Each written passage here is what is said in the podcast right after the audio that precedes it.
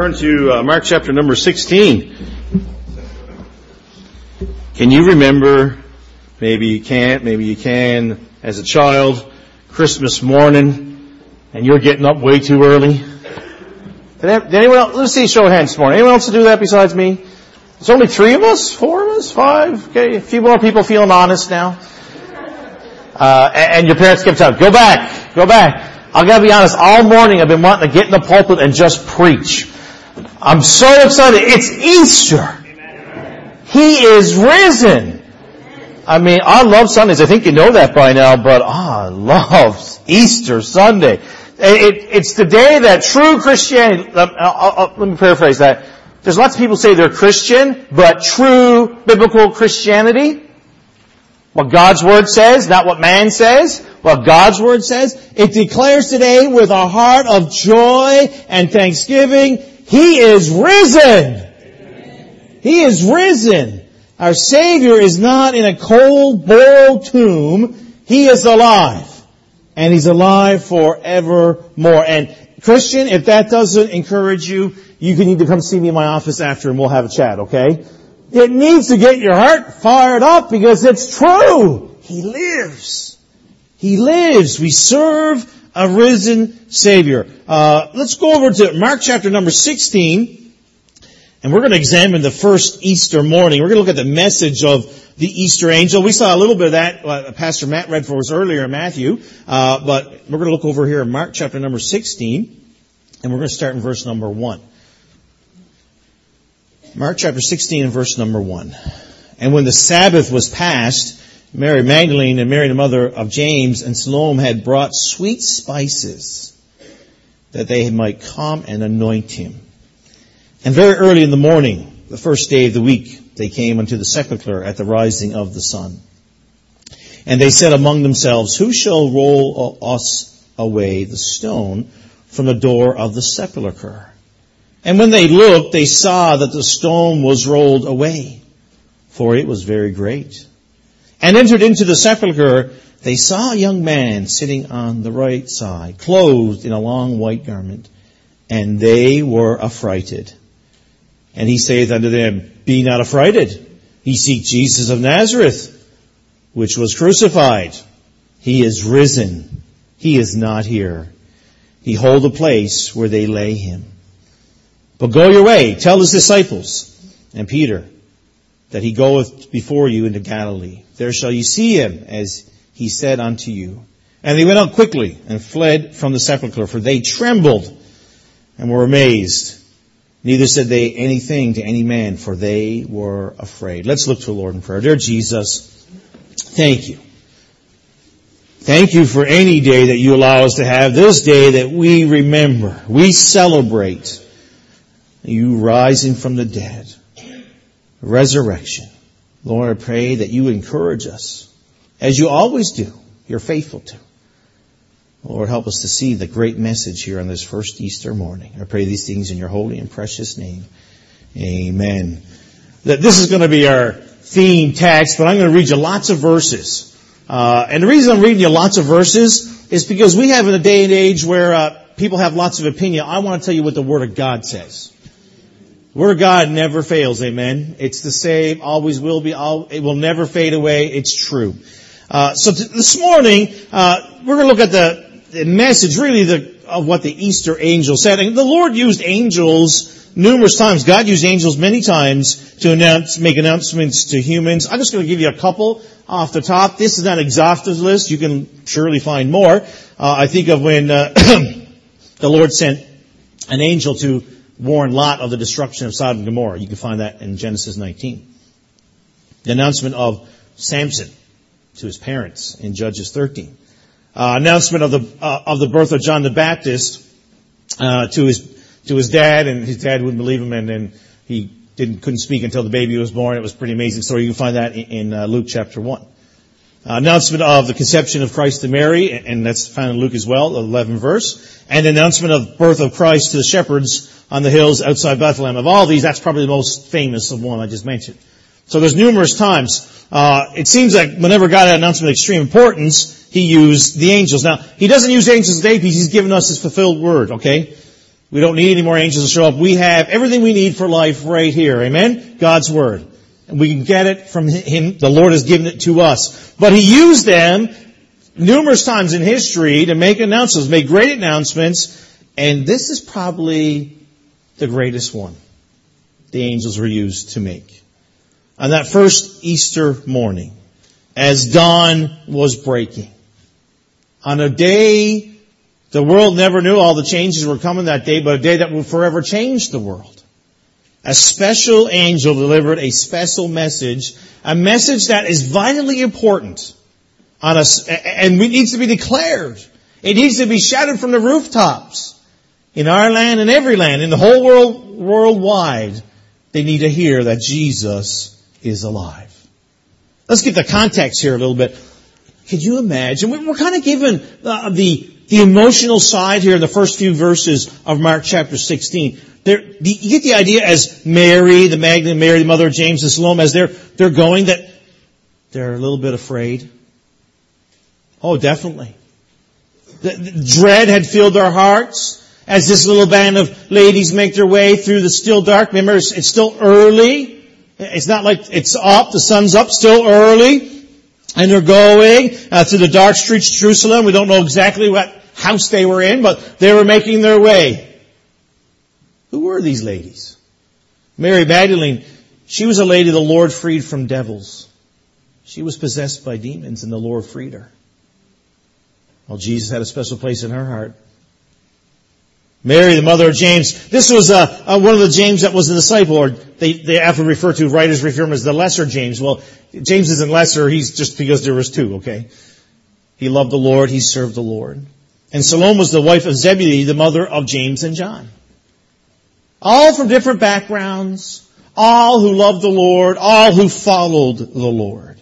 They're going to the tomb of the man they had believed to be the Messiah. Now they're confused at this state. They don't know what's happening. The man who left all things to follow, they're going to the tomb who, of the man who promised life to all that would come unto him, but who is now himself dead. Had, he had been in the tomb for three days. They must have been crushed. They must have been heartbroken. They did not understand. They, they failed to understand the teaching that God or the Lord Jesus Christ had given earlier. And, and now they are crushed. Have you been there?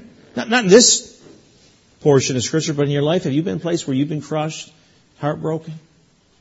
I'm trying to help you get, I'm trying to help you get a step to stage emotionally for you here.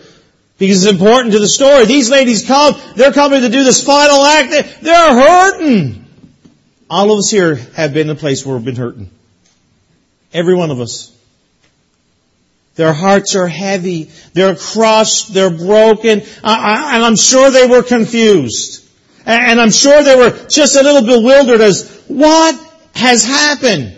The last three days have not been enjoyable days for them. There's been confusion, there's been heartbreak, there's been tears, there's been sobbing, there's been more confusion, more tears, more sobbing. And as they're coming to the tomb, in verse number three, they say, and they said among themselves, who shall roll us away the stone from the door of the sepulchre? They're coming to prepare, do the final preparations for the Lord's body. I mean, they were servants' hearts. They wanted to serve the Lord, but this is not how they thought they would be doing it this day. How would we gain entrance to that tomb? I mean, we're just three ladies. This rock is huge. It's massive. Proceed along with their mission of tender mercy. Then they came within the sight of the tomb. And when they looked, verse number four, they saw the stone was rolled away it was very great. I don't know if there was a bend in the road, but as they come around the corner, trying to visualize in my own mind, they come around the corner, they're worried about how we're going to move. Mary, how are we going to move the stone? And go around the, the stone is rolled away. We need not worry about the stone is rolled away. And in Matthew, that's portion of scripture Pastor Matt read for us, uh, it talks about the keepers or as dead. So there, there's a strong possibility that the Roman soldiers who were to keep the stone were lying on the ground. Could you imagine? That would race my heart a lot to see a bunch of soldiers on the ground. You know, what is happening here?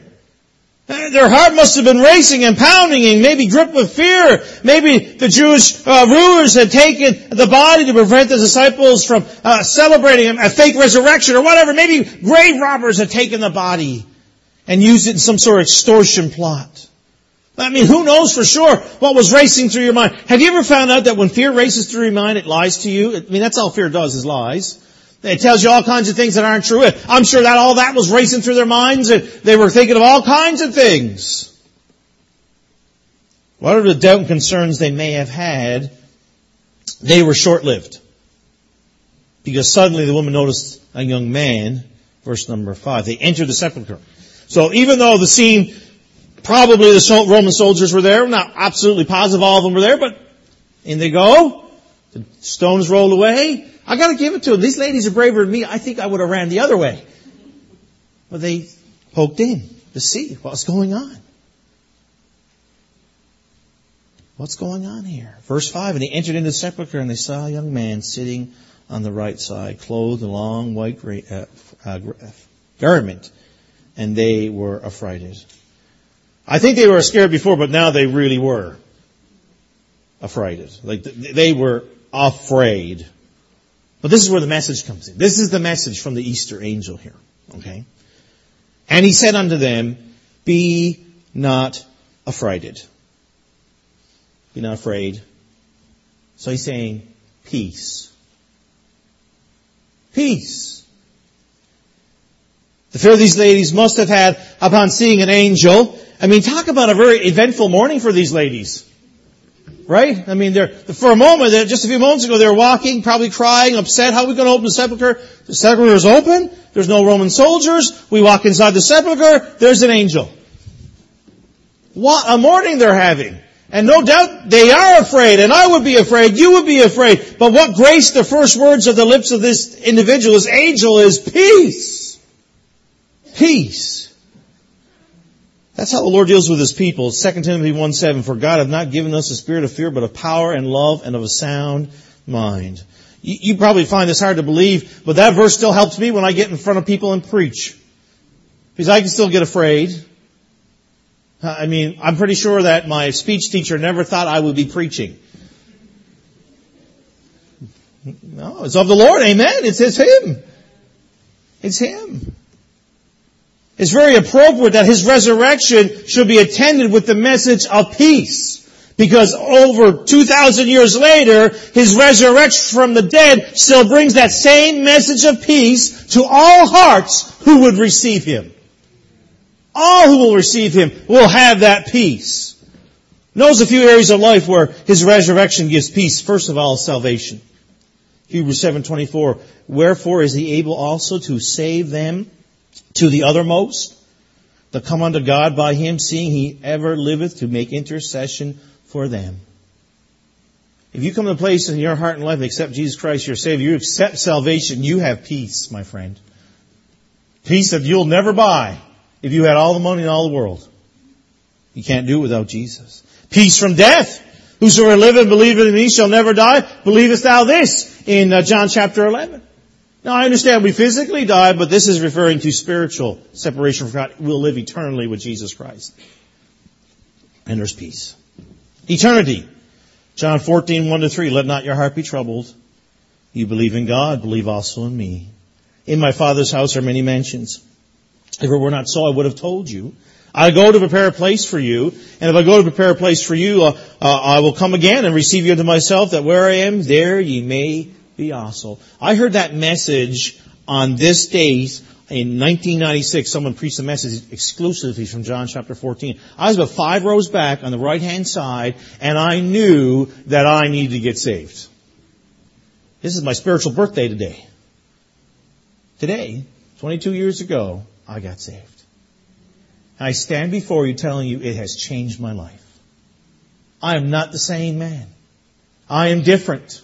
The Lord does that and He brings peace to hearts and lives. Life itself. I will never, I will not leave you comfortless. I will come to you, John chapter 14. The, the, Lord brings peace to our hearts and lives. I hope as a Christian here this morning, you could testify to that to the neighbor next to you on either side, that because you know Jesus Christ as your Lord and Savior, you have peace in your heart and life even when things aren't going well. It's the Lord that does it, not us. I don't know about you folks, but those things give me a true peace of heart. It's a message, it's not only a message of peace though, which is, it is, it's a message of power. He is risen. He is risen, the angel continues to say. So be not frightened, uh, frightened. Don't be afraid. There's peace. You seek Jesus Nazareth, which was crucified. He is risen. Now, Jesus was not the first man that we find in Scripture that raised from the dead. We have a number of records uh, for us in Scripture. Lazarus in John chapter 11. Uh, the widow of Nain, uh, her son in Luke chapter 7. And in, I know back in the fall, as we've been going through the book of Mark, uh, we saw about Jairus' daughter in Mark chapter number 5. But, but Jesus was the first to get up and never die again. And he's the only one. He's the only one. All the other ones were resuscitations in, in, in fact.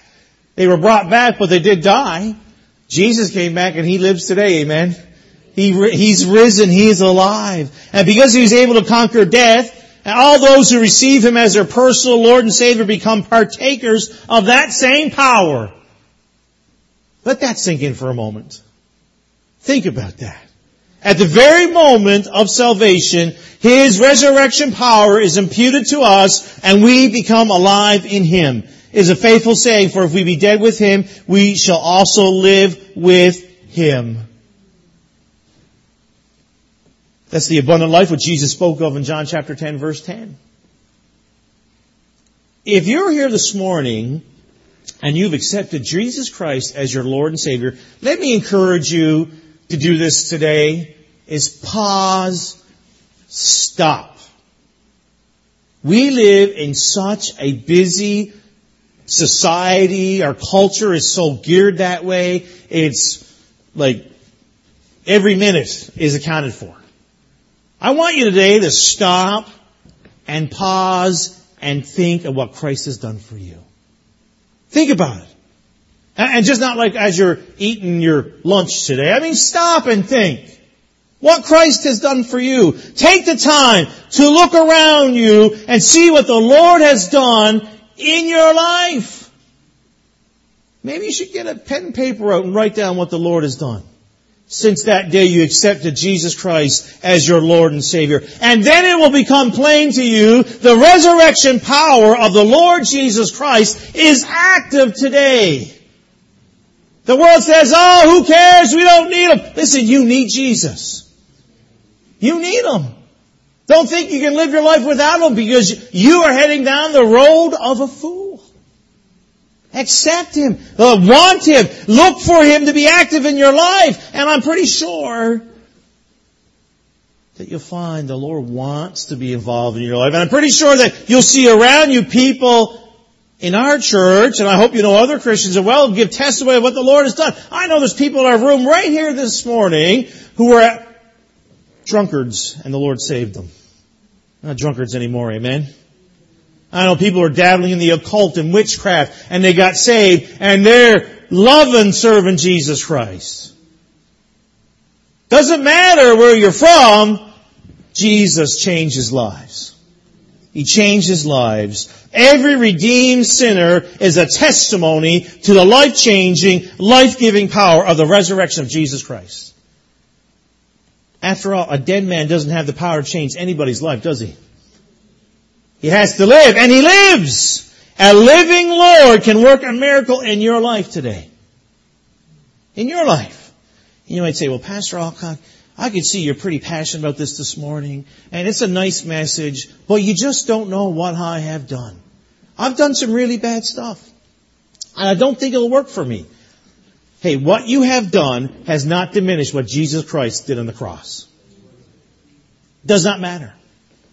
Now, I'm not saying that to go so you could go do it again. No, you need to come to Jesus. But what you've done does not overwhelm the power of Jesus Christ and the resurrection. Come to Him. Come to Him. Anyone can come to Him and find salvation. Therefore, if any man, you didn't know there's so many syllables in any, right? Any man. If any man be in Christ, he is a new creature. All things are passed away. Behold, all things become new.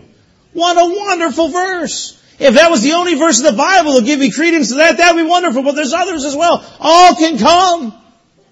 All can come. I remember growing up in First Baptist Church. We uh, back in the '90s, the, um, Iron Curtain had not come down yet in Eastern Europe and Russia and things, but there was a mass exodus of folks from that part of the world getting out. And back then, the technology of engines, they couldn't make it from Russia or Germany all the way to Cuba uh, without having to stop in the, ga- uh, in the Newfoundland with the biggest gas station in the world in Gander. All right, they would have to stop in Gander and get gas. And you're not allowed to refuel the plane with people on the plane, so they have to get down and go into the terminal. And I mean, thousands of people did not get back on the plane. They stayed. They stayed. And Gander's not a very big place. If you've been there, you know, you, you blink a couple times and you're back in the woods again, okay? It's really small. Okay? So they would truck them, uh, bust them into St. John's, lots of housing and things. Uh, so our church, under the leadership of a, uh, of a man, uh, Pastor Mitchell, began the ministry to the refugees. It was amazing.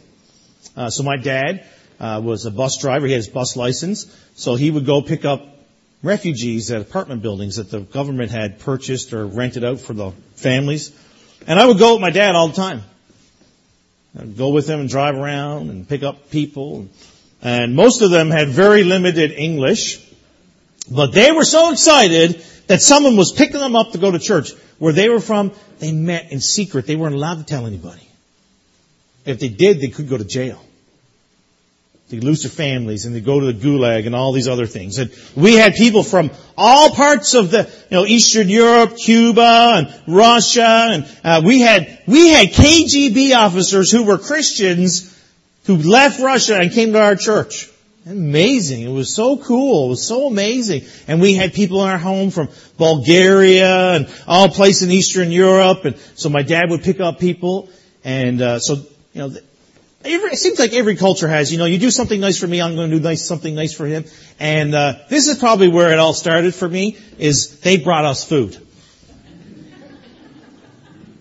It's all, my love of food started then, okay? But they would bring in this Russian bread that was like heavy as lead. I mean, I brought, I thought I could eat three slices, I got one and a half down, and I passed out at the table. It was so much food. Uh, but they just bring food and they're so thankful. And I recall one Easter Sunday. It was just like yesterday, it seems in my mind.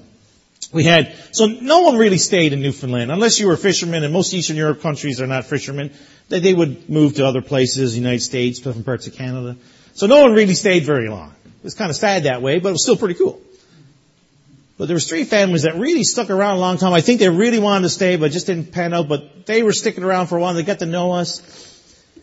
And I'm kind of a stereotypical Newfoundland. I'm actually probably a little quieter than other Newfoundlanders. So there's always a racket, lots of noise at church. Okay, there's always noise. And I remember this one time. Now these three families were pretty quiet though you know, they were a little bit more, you know, they're in a different country. They didn't know exactly what they were, you know, the culture was different. It was really different Newfoundland, but at any rate, they, they just were a little bit more quiet. And I remember coming into church this one Sunday morning. I'll be prepared, okay? He's risen! He lives! And we're like, what? What? You never speak. What are you talking? And we knew exactly what they were talking about. And they were so excited! Back where they were from, if they said something like that, they could get up in jail and get their families taken away. I think they still said it, but they probably were a little bit quieter tones. In church, they were excited. He lives. He's risen. And I'll be honest, how loud they said it was not, you know, was a little unusual. And a few of my friends were a little taken back, like, yeah, okay. And they were like, oh, we're sorry, we didn't mean it. And we were like, no, no, you're right. So then all of us started saying this. Everybody in church, all the teenagers got saying it to everybody, and everybody was smiling. He lives! He's risen! Hey, the power of Jesus Christ changes people. And we need to remember, and we don't need just to remember today. We need to remember every day that He changes lives. And He is risen. They had declared it in Belarus where they had lived, and now they're in Newfoundland saying that same time. Now they live, and some live in Pennsylvania, some live in Ottawa, and they declare the same thing. He is risen. So should we declare it. He is risen in every corner of our great land. It's a message of peace and power, a message of potential. Message of potential. You see, Jesus Nazareth, which was crucified, he is risen. He is not here. After Jesus rose from the dead, he disappears and I believe there's some, some transactions taking place in heaven. He's with the Father. Uh, John chapter 20 tells us that he appears to Mary Magdalene, but he's forbid to touch, or Mary's forbid to touch him because he was, he had business to take care of. But this work of Jesus is forever finished. The risen Lord, His work is finished in the sense He doesn't need to do it again. It's done. Matthew, uh, Hebrews 10:12. He, after He hath offered one sacrifice for sins forever, sat down on the right hand of God. He took care of it. It's paid. The bill is paid. But don't think for a minute that Jesus is not busy this morning. He's still alive. He's still active and he's laboring on our behalf. Romans 8:34 tells us that he's acting as an intercessor. Who is he that condemneth? It is Christ that died, yea rather that us risen again, who is at the right hand of God, who also taketh intercession for us.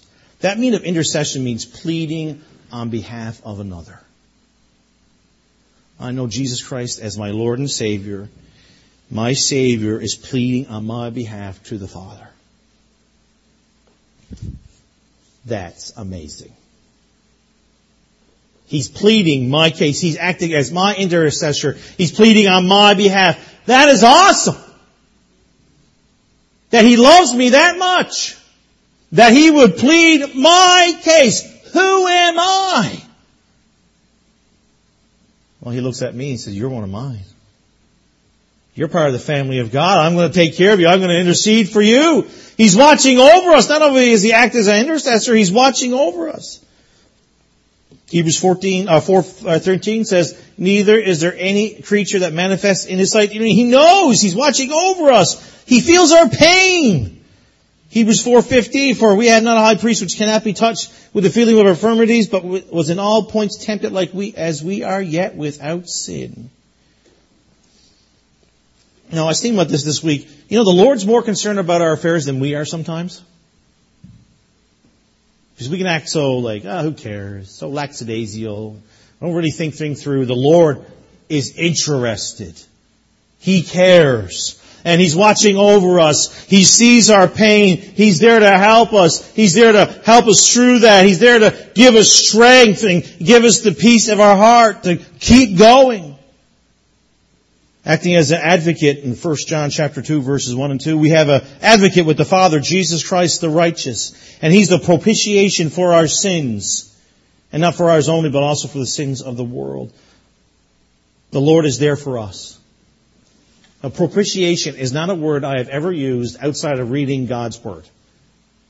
Pretty sure none of you use it. I mean, maybe you do, but it's not a really common word. It means satisfaction.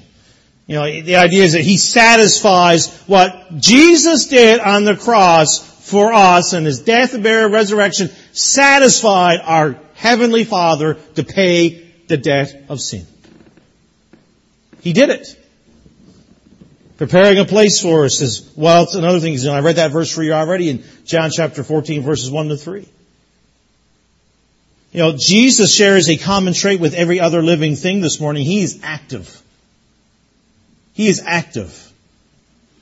But his activity is all for the benefit of his people. He's working on our behalf. So often our activity is geared to myself. The mantra and the society of our day says it's all about me.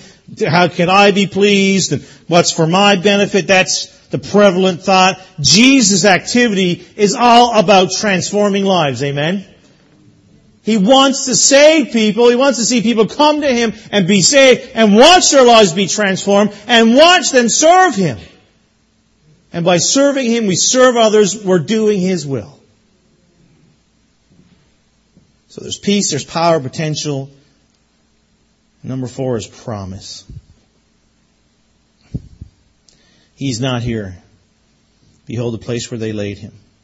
But go away and tell his disciples and Peter that he goeth before you into Galilee. There shall ye see him. I mean, I don't know how the ladies, these three ladies are computing all this information. I mean, there's not a lot of words, but it means a lot of things, doesn't it? And they're reminded as they're trying to compute all this, the angel closes the message and tells these women a promise. They will see him again. That word must have been a great balm of healing for their hearts, don't you think?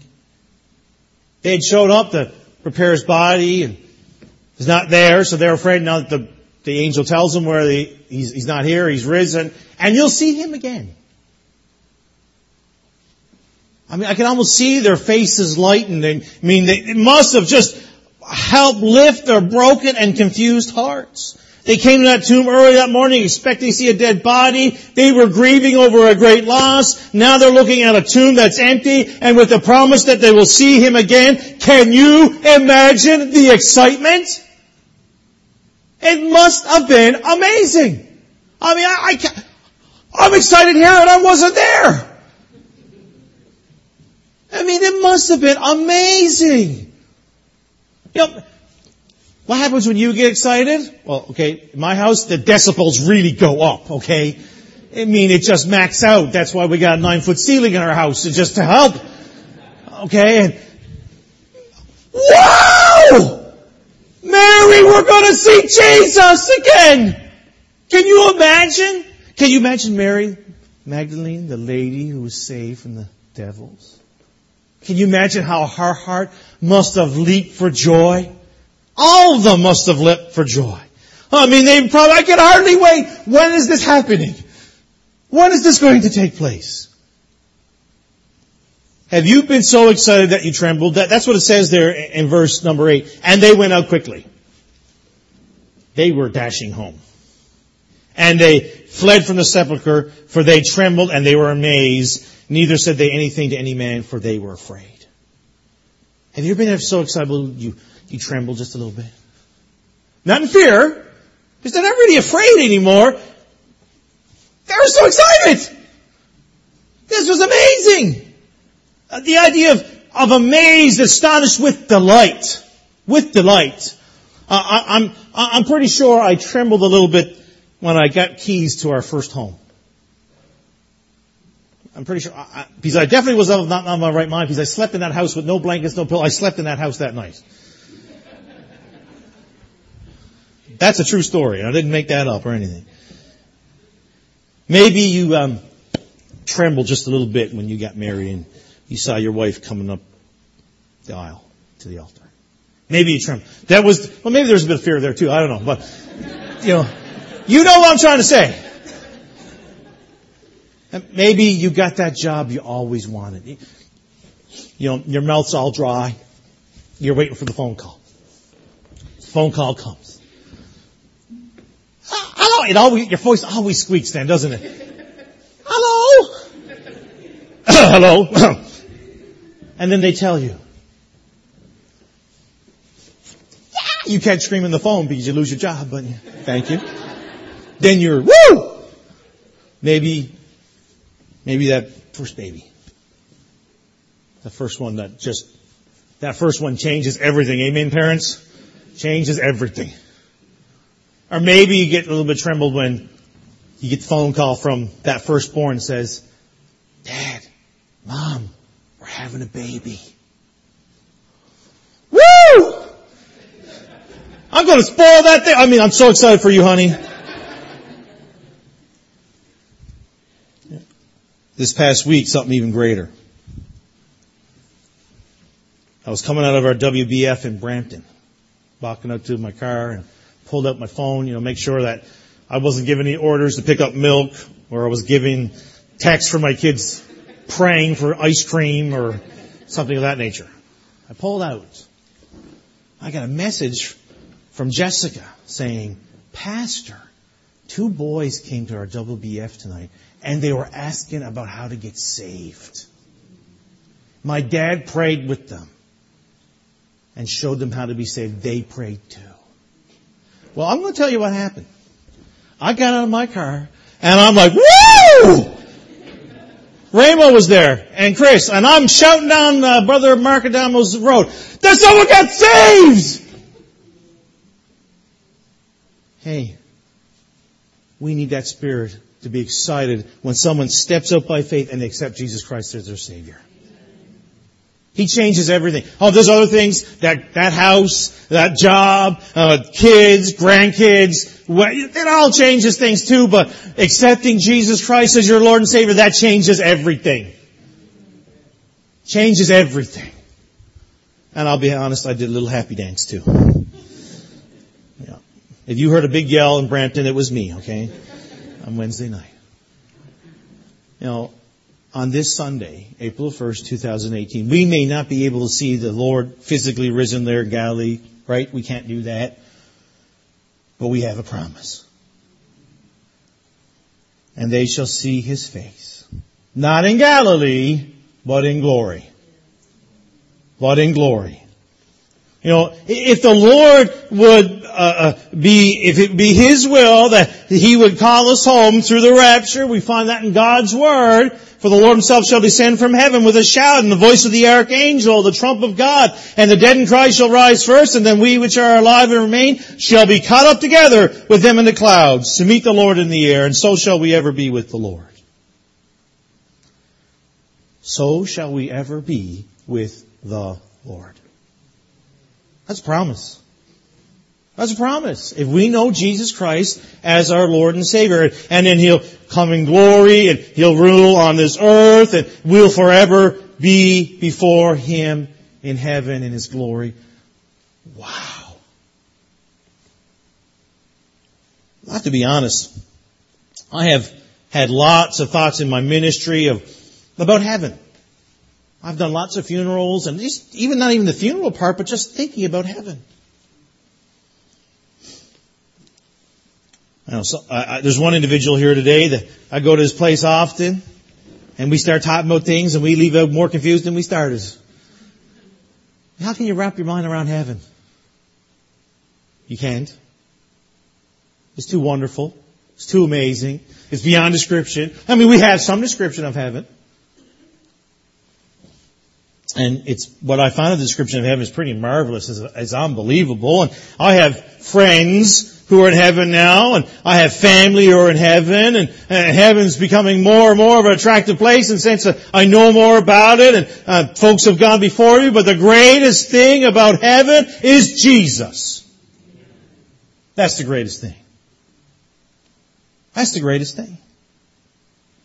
And I am, and if you are here today, this morning, and you know Jesus Christ as your Lord and Savior, one day you will be there too, and you'll see His hands where the nails pierced, and the feet. And you will know that He is the Lamb slain for the sin of the world. Heaven's gonna be wonderful. That's not even a good enough word. I can't give you enough words to describe how wonderful heaven will be, but it's because of Jesus. It's because of Jesus. Those three ladies started out that first Easter morning with some really heavy hearts, didn't they? Some really broken, oh, confused. I mean, the emotions, I, I probably could not describe all the emotions they were having in their hearts and in their lives. They heard that first Easter message and they went home changed, didn't they? They went home changed. That angel preached a powerful Easter message one that I personally believe is the most important message. It's the message that needs to be proclaimed throughout our land, throughout our world. All need to hear it. That He is not here. He is risen. He is not here. He is risen. I, I'm so thankful for what the Lord's done in my life, and I hope and pray that you've accepted Jesus Christ as your Lord and Savior. He changes everything. Oh, uh, maybe someone here's my, well, I gotta change all this before I get saved. Listen, accept Jesus Christ and watch how He changes things.